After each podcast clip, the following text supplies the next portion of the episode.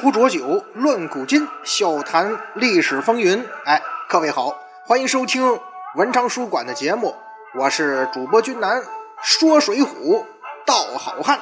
今天呢，咱们书接前文。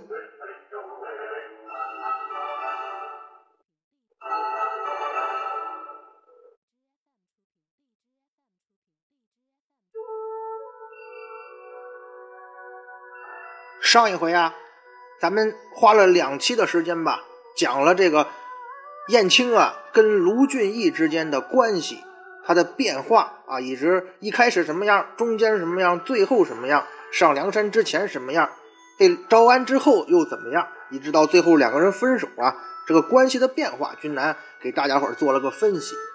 但是关于燕青的故事啊，还远远没有讲完，是他卢俊义啊。对于燕青来讲，其实代表着他人生中的前半段，也就是在《水浒传》中出场的前半段。而燕青的人生无疑是以上梁山为标志啊，进入了一个新的阶段。而且啊，燕青上梁山不算早，却进入了三十六天罡。所以啊，关于燕青的第二个大问题就是：你燕青来的这么晚，也不像卢俊义名声那么大，你凭什么进天罡行呢？哎，咱们说啊。到了梁山坡之后啊，不管你燕青这个时候愿意不愿意吧，前面军南跟大家伙也分析了，燕小野一开始是很不愿意犯法，也不愿意杀人的，他跟最后是真的逼上梁山的。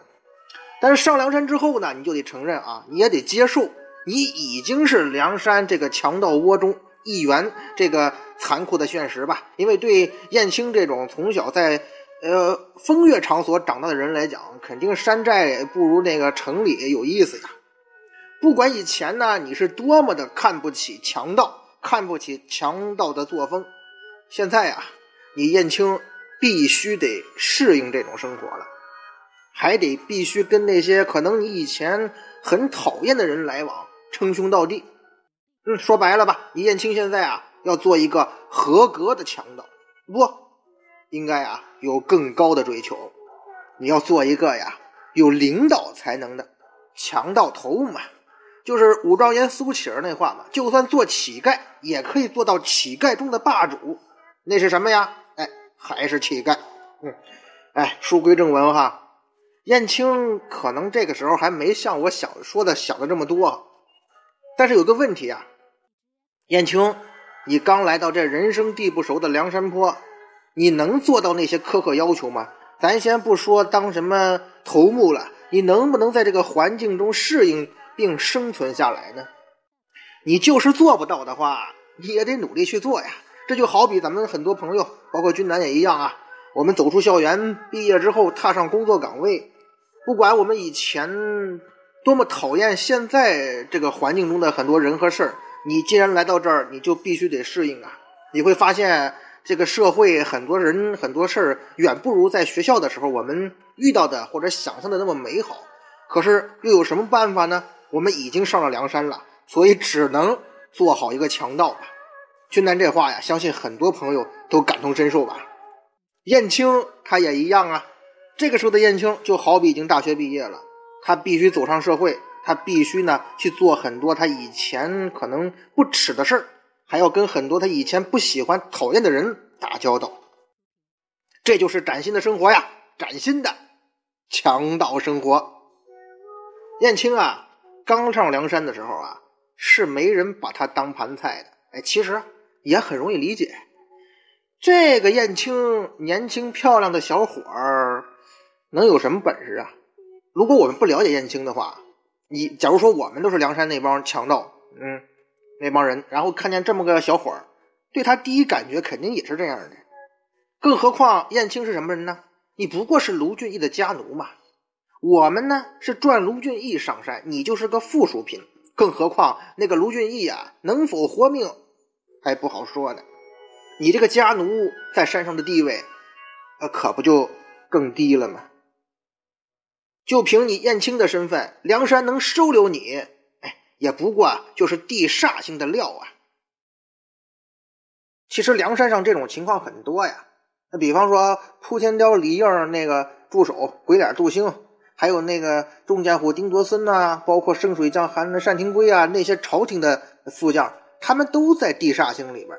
哎，偏偏啊，燕青这个咱都是当副官的干跟班的，结果人燕青进了天罡星了。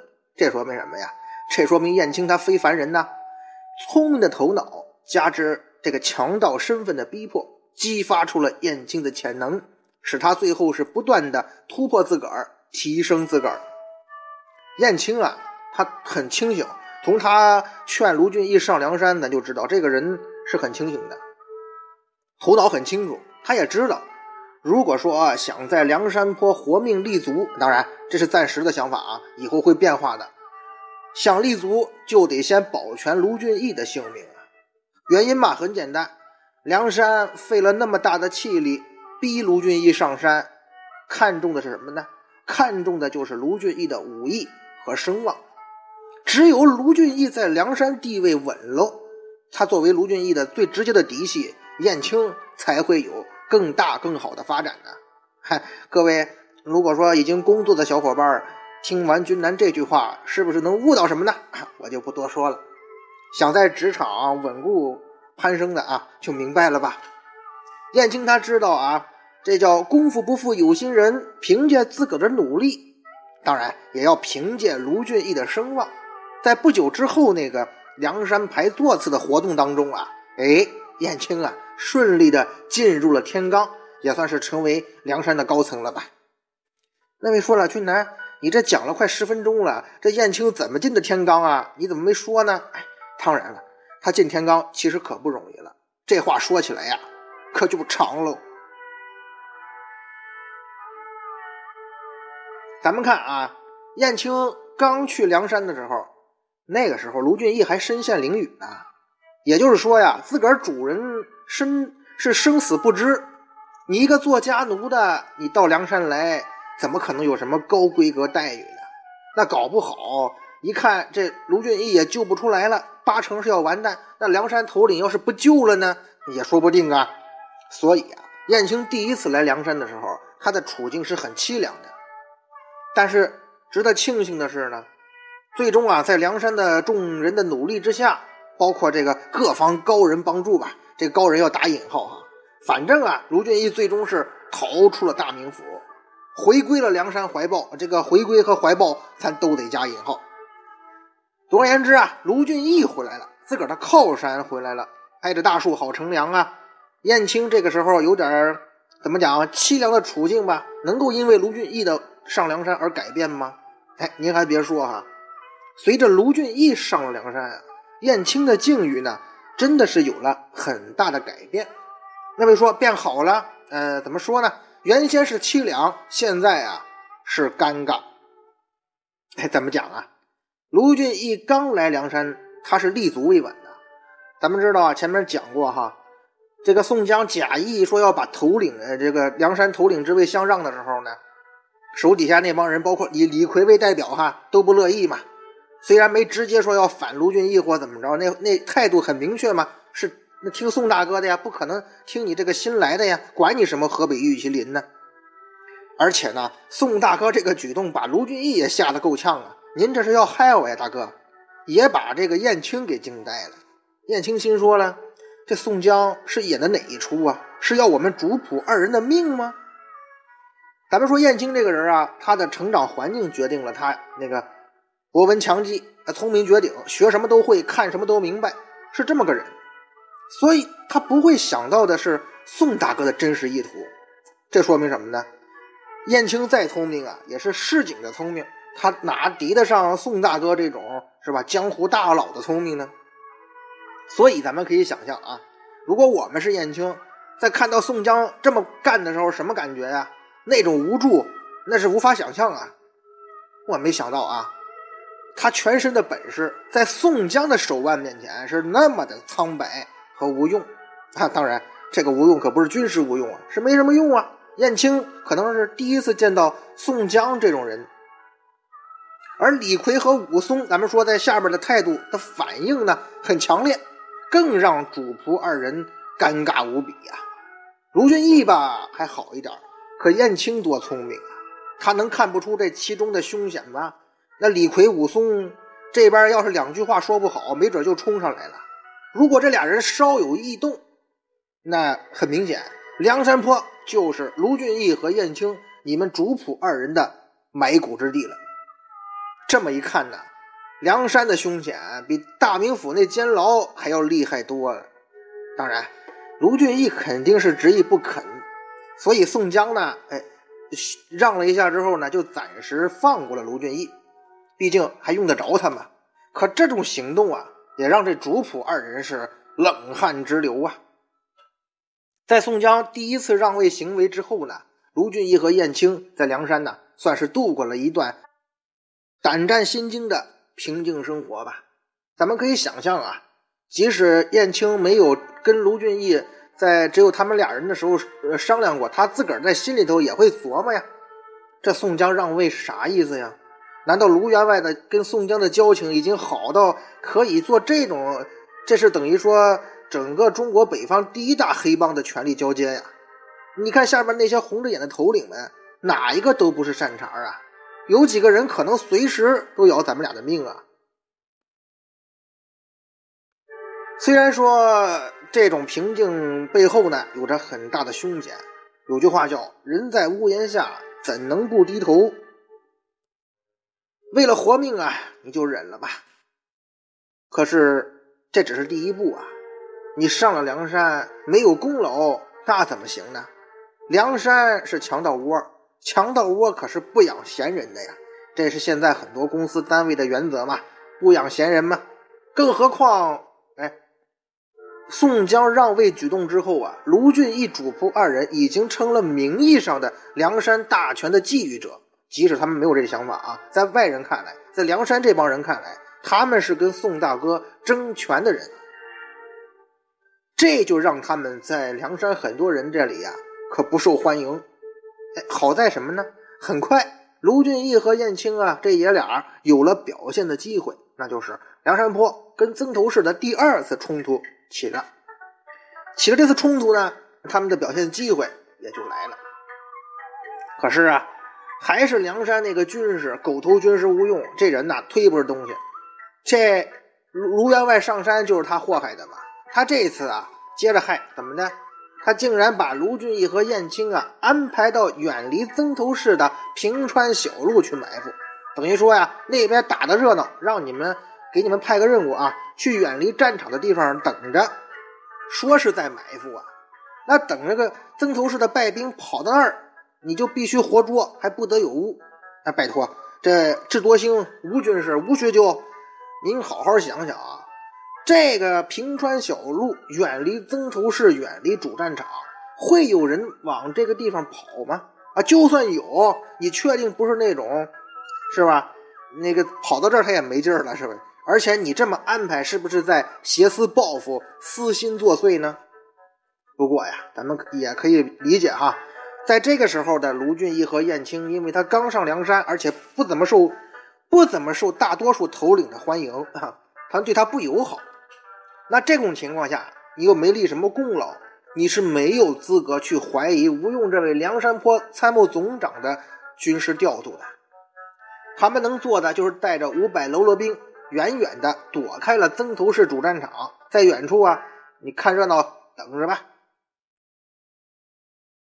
十天过去了，卢俊义和燕青啊，他们这支小伙部队吧，这帮人等于整整在这儿休息了十天呢，整整是看了十天的热闹。这十天，不管是卢俊义还是燕青，他们的心里头啊，其实啊都不会平静的。嗯，很简单啊，如果咱们是他们，也在琢磨呀，他们都会为以后的生活做着各种各样的猜测和想象。哎，就在这时啊。曾头市的方向呢，突然是火光冲天。燕青知道啊，哦，梁山的总攻开始了。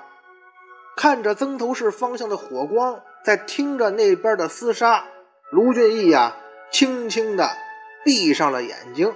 为什么呀？这个时候啊，咱们这位卢员外啊，心都碎了。燕青看到卢俊义这个状况，哎，他也很伤心呢。不过呢，还是得安慰卢俊义嘛。主人呐，义父，您不要灰心，就凭咱们爷俩这本事，还愁以后没有立功的机会吗？您开心一点，做人最重要的是开心嘛。一家人就得整整齐齐的。来，哎，义父，您看，对面来人了。燕青说的不错啊。他们在这个偏僻小路等着，居然真的把人给等来了，而且来的是谁呢？来的就是那个最大的鱼，梁山要抓的那个人史文恭。这个世界上啊，有些时候很多事儿就是这样奇怪，无心插柳柳成荫嘛。吴军师啊，吴用把卢俊义远远的支开，目的是什么呢？归根结底嘛，就是不让他有活捉史文恭的机会。因为朝天王的遗嘱是谁捉得史文恭，谁做山寨之主嘛。可谁想到，把卢俊义也支开了，梁山坡的铁桶阵也把曾头市给围住了，居然就没困住这史文恭，还让他一路就跑到卢俊义的眼皮底下。您说这事儿奇妙不奇妙？世界真奇妙，哎，无巧不成书啊！这是上天真心要助卢俊义啊，还是说？上天要看吴用和宋江的笑话呢，嘿，这个答案呢，君南再埋个坑，咱们呢以后揭晓。因为进入天罡星了嘛，吴用也好，宋江也好，早晚要讲到。咱们先说眼前，这燕青一看来了个人，二话不说呀，抡起棍棒就打向马腿。他希望什么呢？希望一击必中，把这个人给活捉了呀。他并不知道是史文恭。那位说了，燕青他不是会打暗器吗？怎么不拿弩射这个人呢？哎，咱分析一下啊。一来吧，这时候是黑夜呀，燕青也不知道这个人是敌是友啊。你这么贸然出手伤人，太冒失了吧？以聪明的燕青他的性格，他是不会干这种蠢事的，也不会干这种傻事的。干要干这种事，那是李逵那种人干的，是吧？第二呢，就是。不管来的是敌是友，燕青这个时候不能下死手。如果说来这个人被自己给一弩射死了，然后领的那五百喽啰兵说人是他们杀的，那燕青也没有脾气啊。他们可是人多嘴冲啊，而且人家毕竟是梁山的喽啰呀，只是跟着你来执行任务，他们可不听你的。尽管啊，燕青这是使出平生所学，想把这个人打下马来，可是没得手。为什么呀？那个战马厉害啊，竟然从他头上给跳过去了。哎呀，燕青感叹呢：“好马，好骑术，好骑手。”咱们说，在古代啊，尤其战阵之上啊，战马的作用是很巨大的，这是一个不争的事实。比方说这赤兔马的事儿哈，可是啊，马再好，还有一个很关键的因素是这个骑手和骑马的技术了。只有马匹、骑手、技术。这三者合一，才能发挥出最大的能量。这可能就是传说中的人马合一吧，哈。而燕青遇到的这位啊，他就是这方面的高手。史文恭这个人呐，他也名副其实是一名，起码在《水浒传》书中吧，是绝顶高手当得起的。可是啊，这个书中很有意思一段描写是，史文恭骑着马避过燕青的偷袭之后呢，他竟然在那儿不动了。或者说动不了了，哎，歪呀，这是怎么回事啊？史文恭把马一一勒，哎，what 啊，走不动了。按照《水浒传》原文的说法呀，是这个朝天王晁盖的阴魂啊，在这个时候把史文恭给缠住了，让他无法逃脱，所以乖乖做了卢俊义的俘虏。那你说这怪力乱神呐？事实是这样吗？嘿，怎么会呢？前面呢，晁盖临死之前说了吧，谁抓住射我那人，谁就做梁山坡之主。晁盖说的可不是谁抓住史文恭，谁就做梁山坡之主。这个呀，前面讲魔云金翅欧鹏的时候啊，君南曾特地跟大家伙探讨过这两句话，看似差不多意思，其实呢，包内里的这个含义不同啊。那到这儿。问题来了，如果说啊，朝天王不是被史文恭害死的，那这个时候你为什么你的阴魂会缠住史文恭不放呢？作者在这里这么写是什么意思呢？嘿嘿，你猜呀？哈，这找打哈，这话，嗯，既然咱们如果说抛弃这些怪力乱神的东西，就是说不是晁盖的阴魂缠住了史文恭，那为什么史文恭这样的绝顶高手，在这种要命的时候，他动不了了呢？先来一段啊，让史文恭无法动弹的是一个人，是一个奇怪的人。夜起风了，风很凉，很冷。史文恭不觉得，他一直在出汗。自从见到那个人，风很大，很猛，好像能把人吹走。史文恭纹丝儿不动，不是他不想动，是他不敢动。杀气，强烈的杀气。风尘很大，史文恭的眼睛眨都不眨，他不能眨，他怕一眨眼就会看不到美丽的星辰、美丽的世界和面前这个人，一个人，一个奇怪的人，一个标枪一般的人，他好像属于白天，却偏偏出现在黑夜里，在黑夜里出现的人都很可怕，很神秘。在黑夜里出现的人，是否是不能见光的人，亦或是很有故事的人？那个标枪一般的人呐，动了。他说了一句话，做了一个动作。他说的什么话？史文恭没有听清楚，因为腿上传来了痛楚，影响了他的听力。结束了。史文恭没有出一招就结束了。高手之间。其实不需要很多招的，一招就够了，而这就是高手啊！嘿嘿，这一段古龙风格的这个表白哈啊，或者讲述啊，就是史文恭为什么不动的原因吧？大家就先这么理解啊。总而言之啊，卢俊义和燕青他立功了，卢俊义活捉了史文恭，燕青呢就抓了。段景著书的那一批千里龙驹吧，叶兆玉狮子。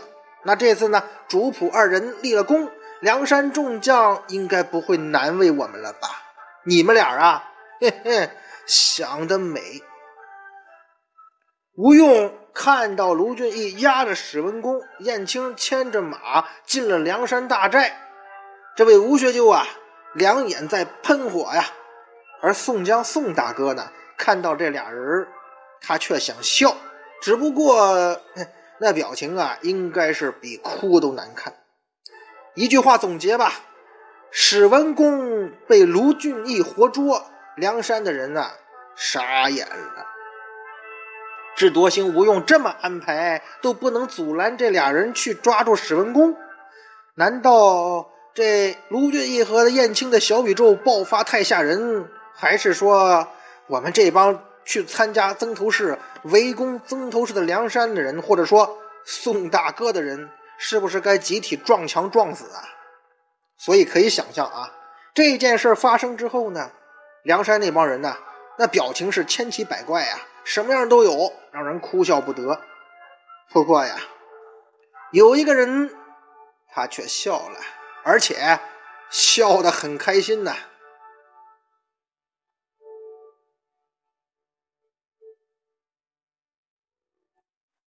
这个人是谁呀？那就是上天呗。上天他老人家笑嘻嘻的看着梁山泊这众人，看你们呐，接下来如何应对这个局面吧。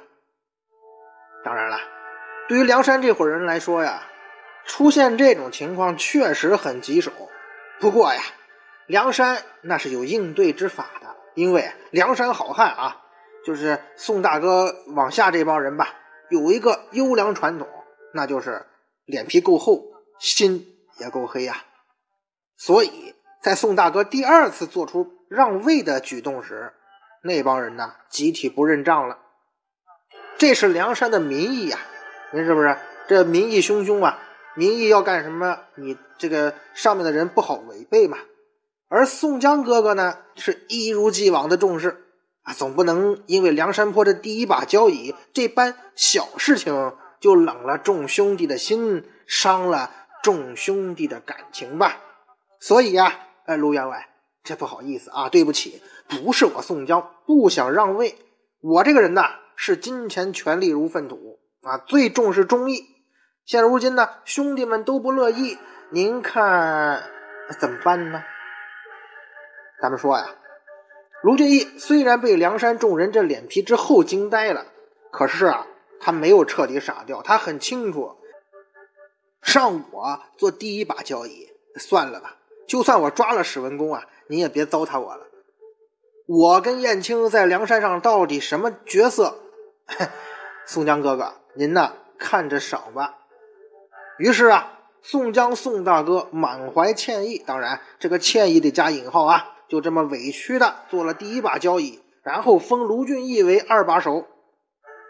虽然啊，梁山这伙人并不认可卢俊义做老大，可是对于卢俊义做二把交椅啊，也没什么意义，因为他们也知道啊，卢俊义的武功太高了，不是他们可以比的，而且人家抓了史文恭，也算有了理由了。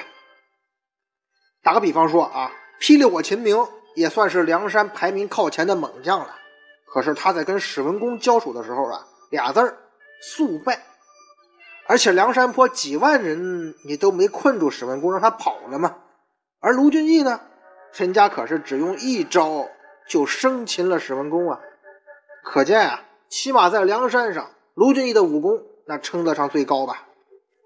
尽管啊，由于种种原因。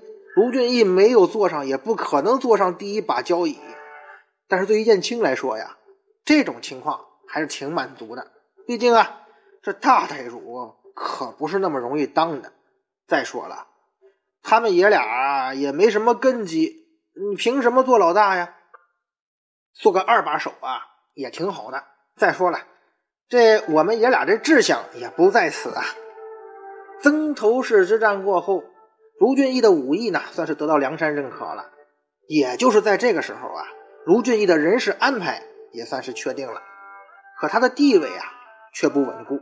因为虽然你是二当家的，但是你的个人势力太小了，你哪有什么帮手啊？也就是一个燕青，所以呀，也引不起梁山宋大哥那伙人的重视。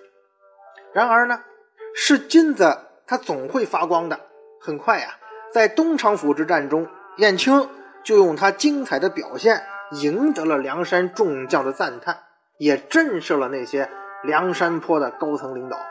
他们终于明白一点：卢俊义和燕青啊，那还真不是好惹的。东昌府之战对于卢俊义和燕青来说意义非凡，特别是卢俊义啊，他的体会应该是非常深的。等咱们后来啊接下来哈讲到卢俊义的时候。咱好好的给这位卢员外啊分析分析，说道说道。之所以说东昌府之战对于燕青来说意义非凡，那是因为啊，在这场战斗当中啊，燕青的表现用两个字形容就是惊艳呐。所以他是彻底改变了自己跟卢俊义的处境，就是通过这一战。在东昌府大战的时候啊，那位墨羽见张青的强悍表现震惊了梁山坡呀。那人张青这人啊，会扔石头子儿啊，梁山好几个大将都打不过他。这梁山啥时候见过、遇到过这么难缠的对手啊？那么多梁山名将啊，都败在这位张青的手下，可是让宋大哥气憋不已啊！别说是张青了，就是张青手下那些副将，巩旺和丁德孙啊，那都是靠以多打少，最后才艰难取胜的。在活捉重剑虎丁德孙的时候啊，燕青的这个弩箭的绝技啊，给梁山众将，特别是宋大哥留下了深刻的印象。哦，原来这个卢员外的小伙燕青，这暗箭伤人的功夫不错呀。哎，那位说了，前头说这个欧鹏等人哈，包括花荣，为什么宋大哥这个人对于燕青这种会打暗器功夫的人才很在意？很看重呢，咱们呢下回接着说。节目最后啊，还是君南要为自己个人的网店做一个广告啊。君南自己开了一家开了一个淘宝店啊，网店的名字叫“那年那球那些事儿”，那年那球那些事儿，主要卖一些这个足球周边产品。啊，有需要的朋友呢，可以去随便看一看，就算是间接支持君南了。因为毕竟呢，做播客这么久，虽然嗯，也不指望拿这个有什么收入啊。如果说朋友们想支持一下君南的付出和劳动吧，就可以去君南的网店去转一下啊。有需要呢就可以买东西，没需要也没什么。呃，总之啊，谢谢大家了，我们下次节目再见。